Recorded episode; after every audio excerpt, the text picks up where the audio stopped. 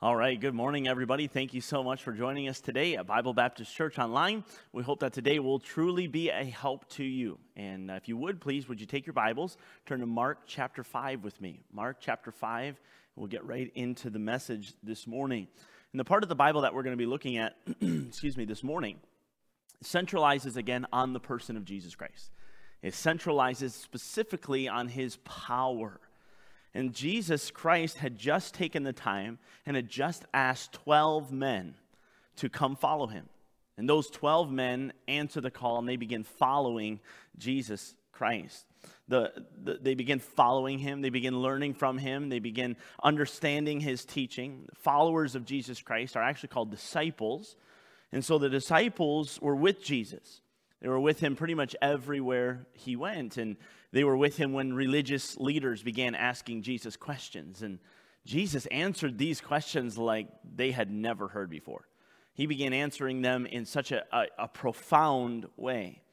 Jesus taught them many lessons. And he usually taught them through stories or parables. And this one particular day, they're sitting on the edge of the Sea of Galilee, right beside the, the shore there, and just spending time. And Jesus begins teaching them. He begins teaching them the, story, the parable, excuse me, of the sower and the seed. He begins teaching them about how the kingdom of God is likened unto a mustard seed. And they pretty much sit there all day learning from Jesus and spending time with him and understanding all his teachings.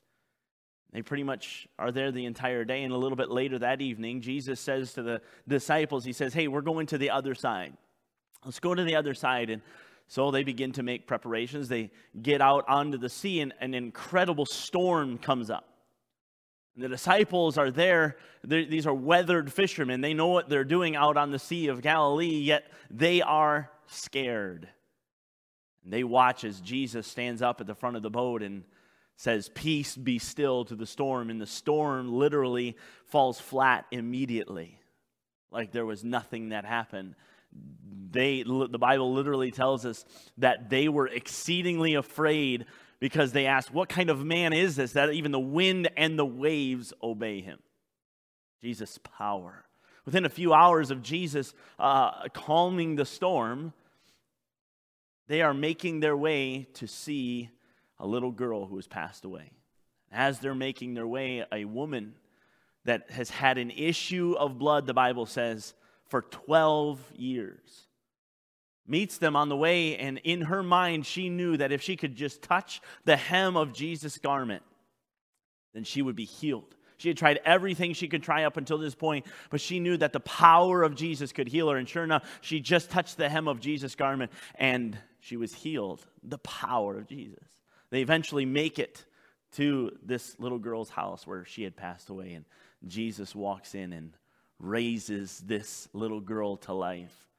The power of Jesus Christ. And the disciples are there watching this all and, and wow, and just absolute and utter amazement of who this Jesus is. These are awesome stories. These are amazing stories and they show the power of Jesus Christ. But inside of these three stories, nestled in between them, is a story of great deliverance. We kind of skipped over it. If you'll remember, Jesus said to the disciples, Hey guys, let's go to the other side of the boat. Excuse me, the other side of the sea. Let's go to the other side of the sea. Jesus went over to the other side of the sea for one reason only he had to get to the other side. And you say, why did the chicken cross the road to get to the other side? This is not the purpose. He didn't want to just go sightseeing, he had a purpose to get there. And so we pick up the story in Mark chapter 5 and verse 1. The Bible says, And they came over unto the other side of the sea, into the country of the Gadarenes. And when he was come out of the ship, watch this, immediately there met him out of the tombs a man with an unclean spirit, who had his dwelling in the tombs. And no man could bind him, no, not with chains, because he had been often bound with fetters and chains, and the chains had been plucked asunder by him, and the fetters broken in pieces. Neither could any man tame him. And always, night and day, he was in the mountains and in the tombs, crying and cutting himself with stones. See, Jesus went to the other side of the sea specifically to see this demon possessed man. This narrative gives us an extremely clear picture of what a demon possessed human being looks like and what he's struggling with. We don't necessarily encounter a, demon possessed person that displays all of these attributes here in Canada. It's not a part of really our culture. But it was in this day, and honestly, there are other parts of the world currently in 2021 that you could see this type of this, this attributes, this behavior displayed. Places like Haiti, places like Vanuatu. We have a missionary there that uh, we, we talk to often. Man, some of these things are very present and very real in their lives. And so this may not seem like it's something that's close to you, but I think there's some things we can draw conclusion from. Let me ask you this question as we just get started here. Do you think that this demon possessed man just all of a sudden woke up one day and we'll find out a little bit later that and he just all of a sudden had about 2,000 demons inside of him? You think he just all of a sudden happened overnight? Well, the Bible doesn't give us much about his backstory. Doesn't tell us where he came from. Doesn't tell us about his parents. Doesn't tell us about his childhood. Doesn't tell us much about anything. It just shows us what has happened. And so we don't necessarily know but we do know this. The bible tells us that satan is subtle. He's divisive. He is cunning he will work slowly. He will work methodically until he has completely destroyed us. First peter chapter 5 and verse 8 the, the satan is a roaring lion walking about seeking whom he may devour. In fact, Matthew chapter 12 and Luke chapter 11, they both tell us about a man who had a demon inside of him.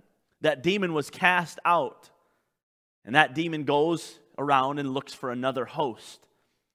This man who had the demon begins to clean up his life begins to dust everything out and try to dress it up from the outside and make everything as clean and as good as he possibly can. That demon goes and looks for a host but cannot find one and comes back to this man and sees that everything's clean, everything's furnished, the Bible says. And he enters again into that man. But this time he doesn't enter alone. He enters again with seven more demons. So just suffice it to say being possessed with 2,000 demons doesn't just happen overnight. It seems as if the, this man had obviously tried to clean up multiple times. Again, they had tried to bind him with fetters and chains. Again, if, if you're breaking fetters and chains, how are they even getting them on you in the first place? Right? Like, uh, if you're that strong, there's no way they're putting any of those things on here. So it, it, it appears that there was a progression. The Bible tells us that there were many times that he and the people tried their best to even tame him. If you will, they threw everything they had at him. I can imagine it this way them sitting down with him. He had just gone a little crazy at a kid's birthday party, right? Like he just, whoa, like, hey, settle down, buddy. And they pull him aside, and the elders of the city take him and set him down. And hey, you can't be doing that. And they begin to try to work with him. And sure enough, he seems like he's workable and teachable. And so they decide they want to introduce him back into society. And so as they begin to prepare, they think, oh, a, a fancy dinner will be the ticket. We'll introduce this man back into society. He'll dress up in a nice three piece suit. He'll be such a wonderful representation. And so, sure enough, the day comes when they introduce him back into society, and instead of minding his manners and, and, and being a good guest, he goes crazy. He jumps up on the table, starts breaking dishes, starts throwing food at all the guests. And again, they grab a hold of him and say, You can't do that. And he just won't listen. He begins screaming, he begins yelling and shouting. Everything they try to do to him, they re- he resists. And this demon possessed man is now, if, again, this is my imagination, put in a straitjacket, right? They try and talk to him and just, hey, settle down. And he just continues to scream at them and scream at them. After a few days, he begins to calm down. And they begin to talk to him and try to help him again. And after a few days, he's calm and he spent a good deal of time. And so these elders of the city decide that, hey, maybe it's time we can introduce him to some more people They take the straitjacket off and bring some people in. And again, he goes crazy and actually hurts someone. At this point, they don't know what else to do with him, so they strap some fetters and chains on his hands, on his ankles, and they literally don't know what else to do. And so they chain him to a wall until he settles down. But this time, things are progressively getting worse. They lock him in jail, and he breaks those chains. He breaks those fetters off. He escapes out of jail, and he goes and tears the town apart. And listen, they can't have this anymore, so they kick him out of the city. They put him in a nearby cemetery, and that's where he takes up residence. He no longer could be with the living people, he had to spend time with dead people. And then the Bible tells us that night and day he spent in the tombs screaming, cutting himself.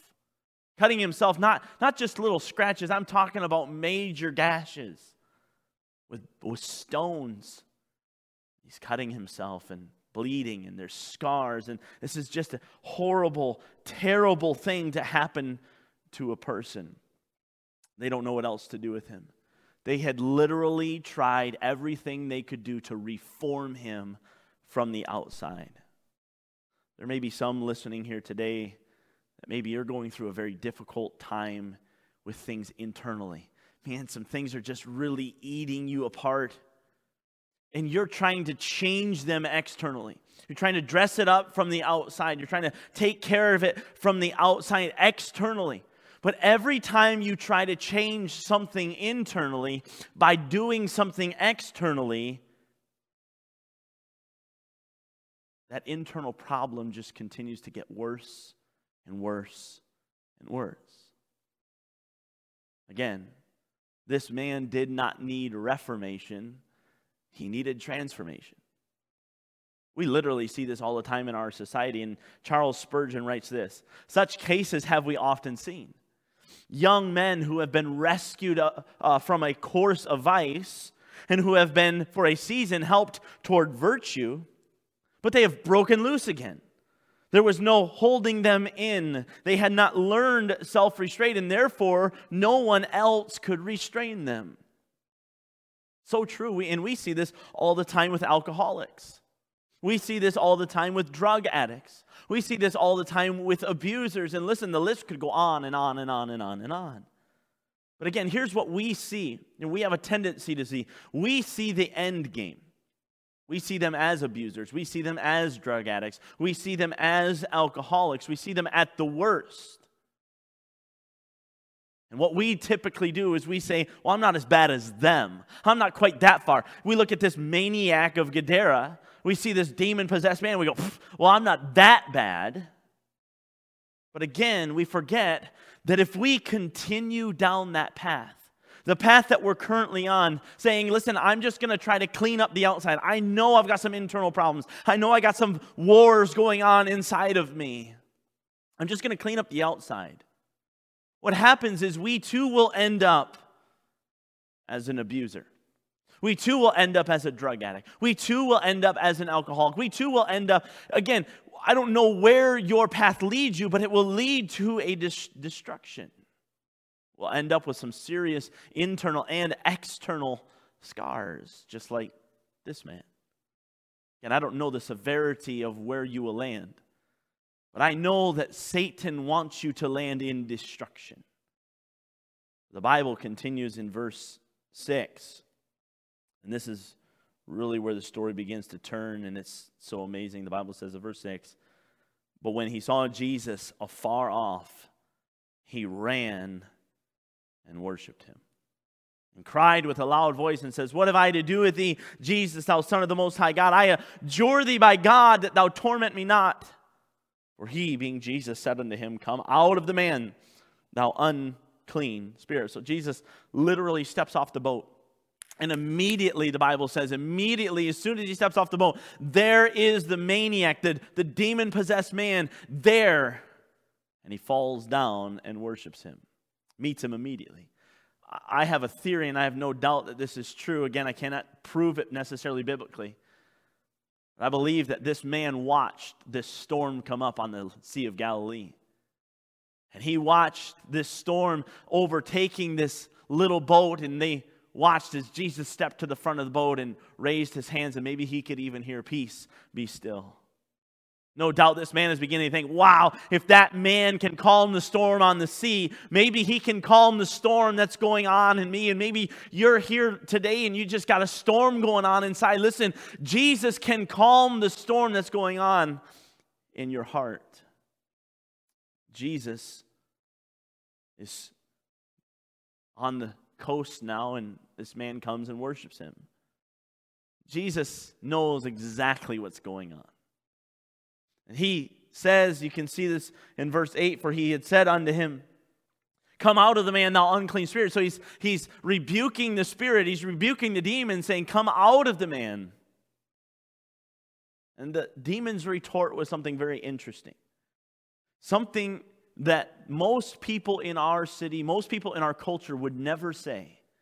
Look what the demons say in verse 7 and cried with a loud voice and said, What have I to do with thee? Watch now, Jesus, thou Son of the Most High God. Jesus, thou Son of the Most High God. They literally call Jesus the Son of the Most High God. The demons knew that Jesus was the Son of God, they knew it.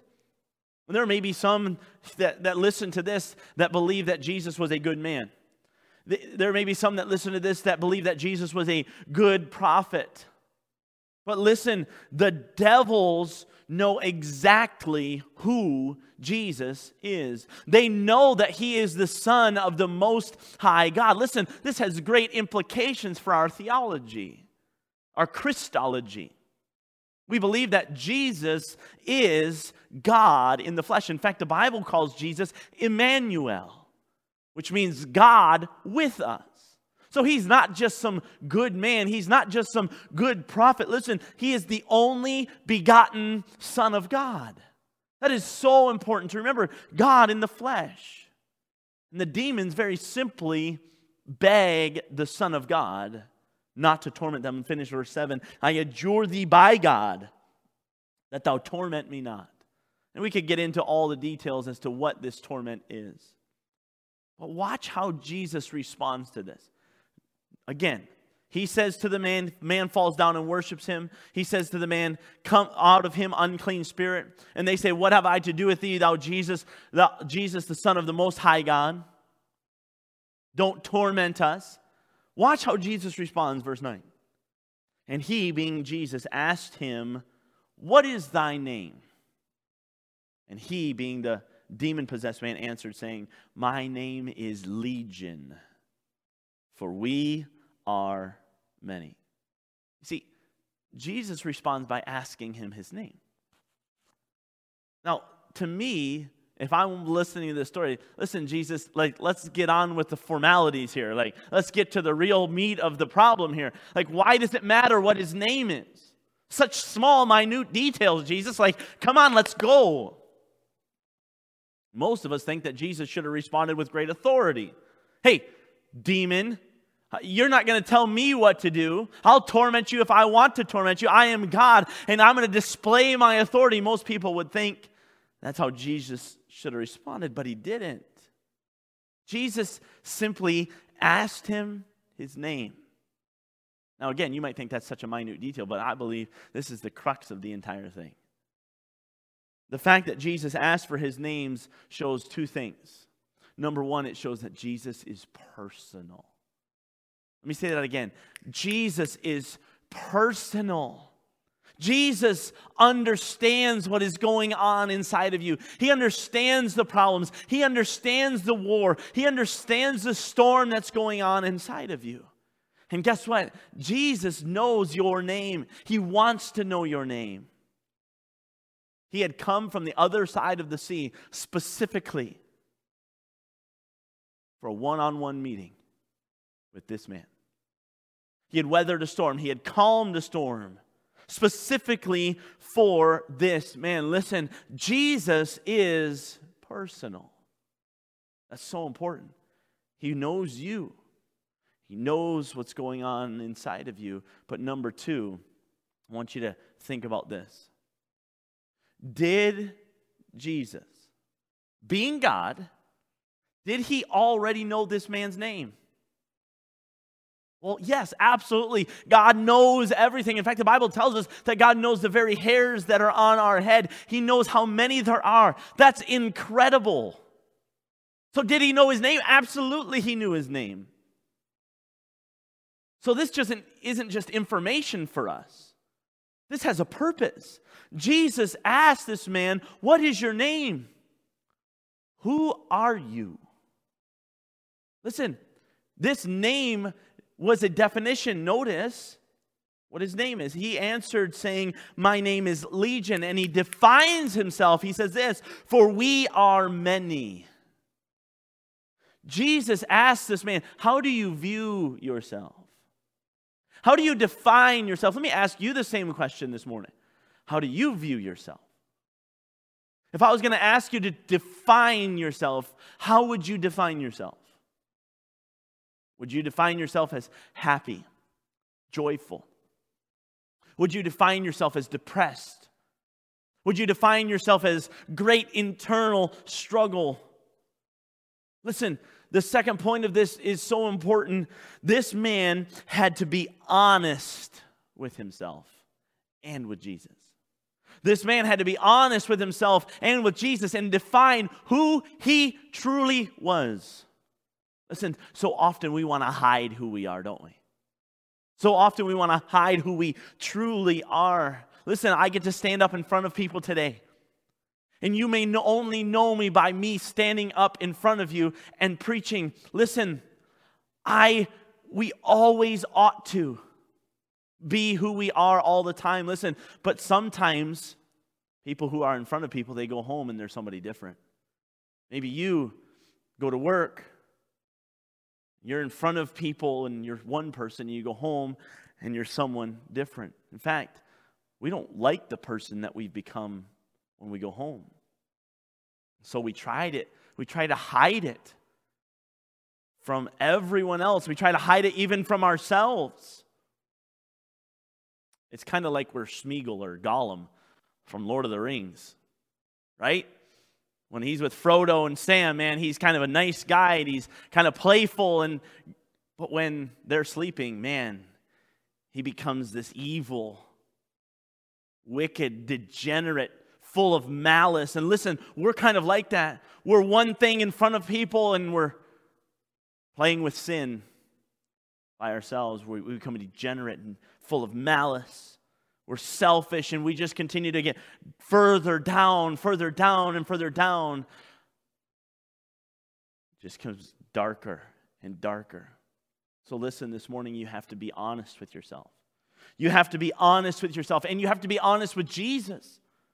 You have to simply recognize your need. You have to say, listen, I realize that I've got a battle going on inside of me. I realize that I'm not going the right direction. I realize that this is a problem. I can't do it. No, I can't reform myself anymore. I need to be transformed.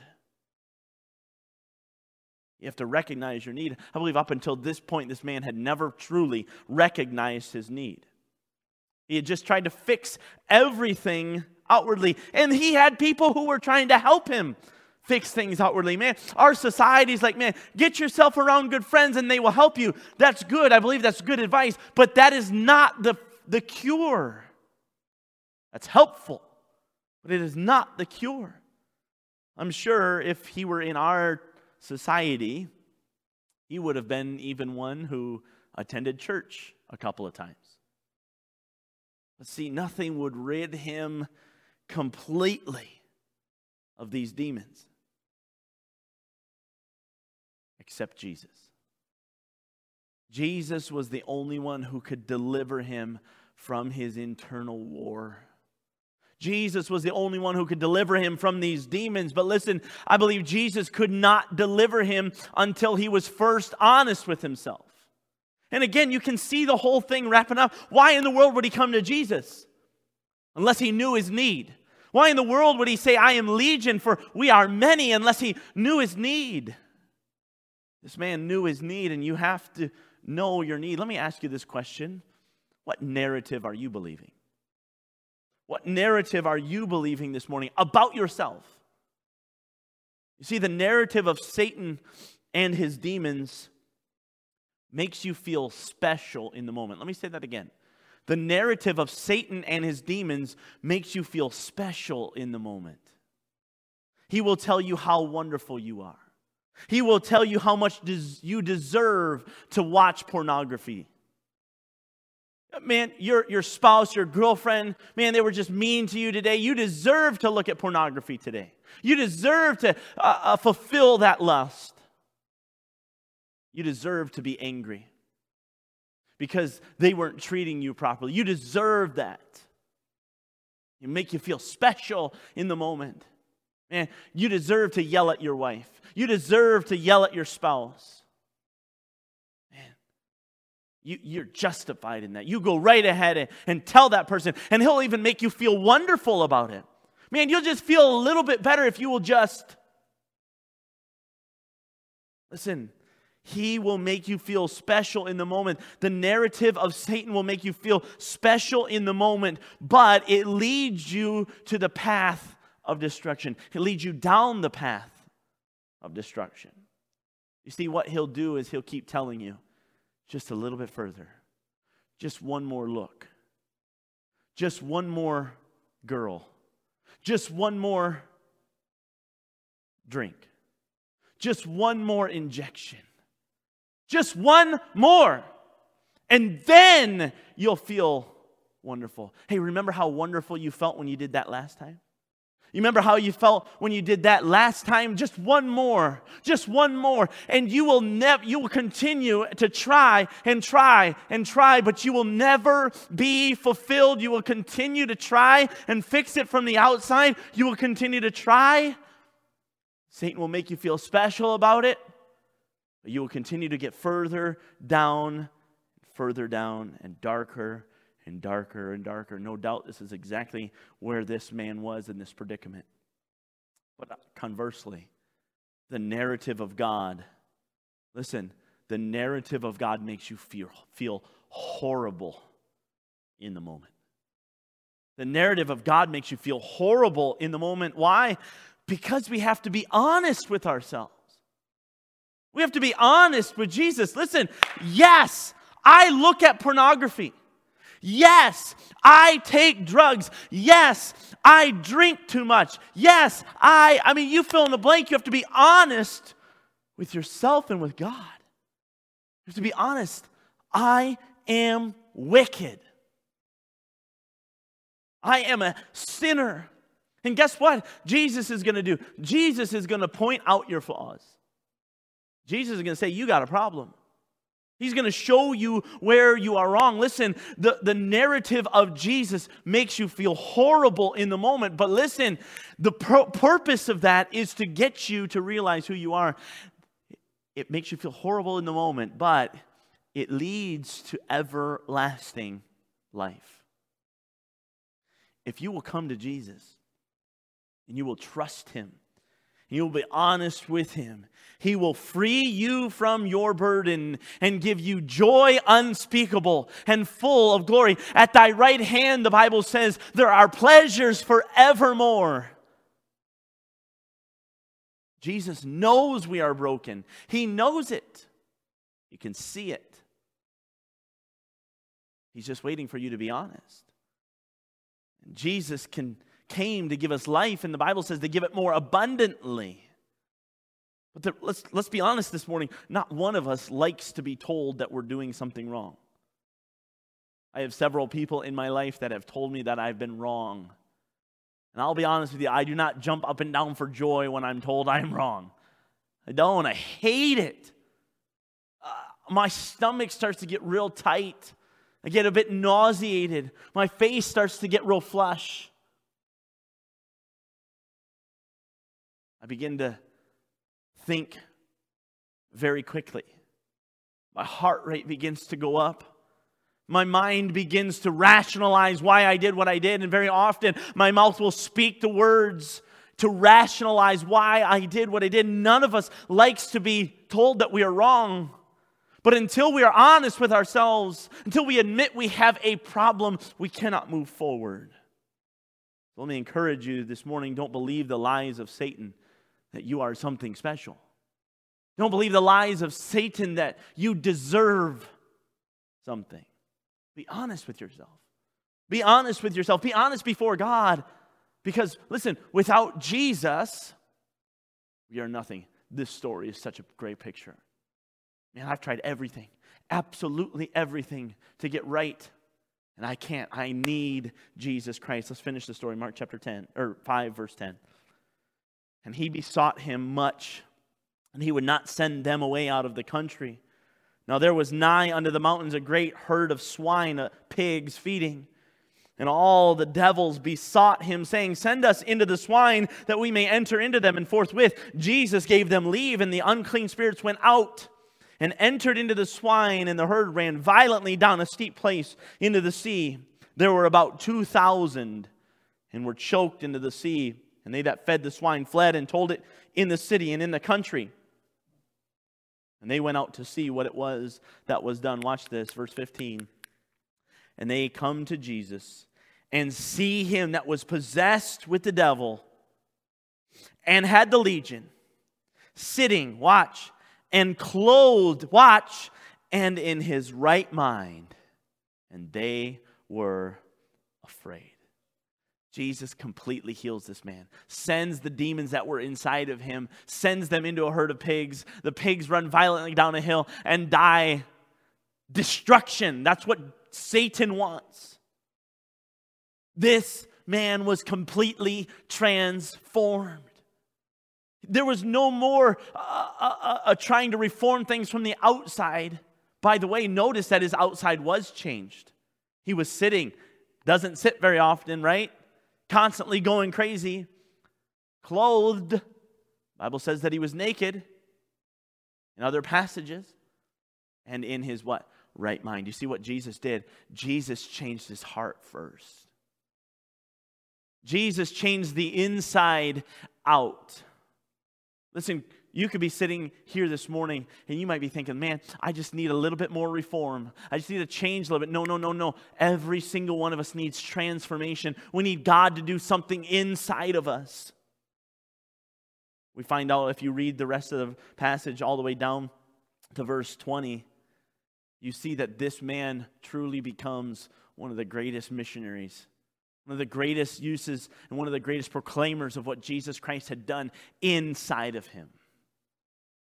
Man, powerful transformation. Listen, Jesus can completely transform your life. Jesus can completely transform your life. Listen, no more trying to reform. No more trying to fix things from the outside and returning to them over and over and over and over and over again. Come to Jesus. Be honest with Him about your need. God, I can't do this. I've tried. I've tried to be happy. I've tried to do everything I could possibly imagine. I just can't be happy. I can't have that joy. I'm struggling. I got a war going on inside of me. Come to Him, ask Him to heal you. Let me ask you this morning the path that you're on right now, the path that you're on right now, where does it lead? Where does it lead you? Look ahead. Does it lead you down a path of true, joy? Or does it lead you down a path that continues to get darker and darker and darker? Jesus wants to lead you to life. You might be here this morning and listening that and you've never met Jesus. You've never come to him. We would love to introduce him to you this morning. You might be here this morning, you already know Jesus Christ, but you've been dabbling in sin, you've been playing with sin. The longer you dabble in that sin, the darker your path is going to get. It's going to become increasingly more difficult. And what's going to happen is you're going to begin justifying that. You're going to begin uh, uh, trying to dress up the outside. You're going to be trying to talk to talk. Big talk.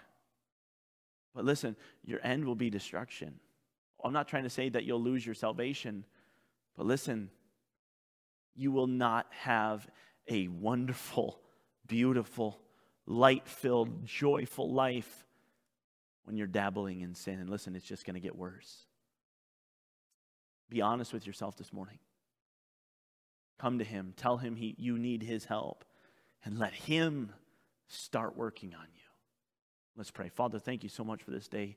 Thank you for all you do for us. Father, I pray that as we look at our lives, help us to be honest with ourselves. Father, thank you so much for convicting me, things that I need to be honest about before you.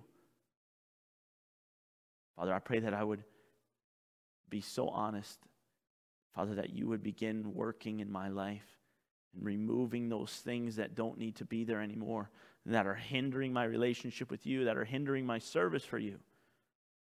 Father, for these that listen, the same. And Father, if there's one here that does not know you as personal Savior, never met you, Father, I pray that today would be the day they fall on their knees and they worship you.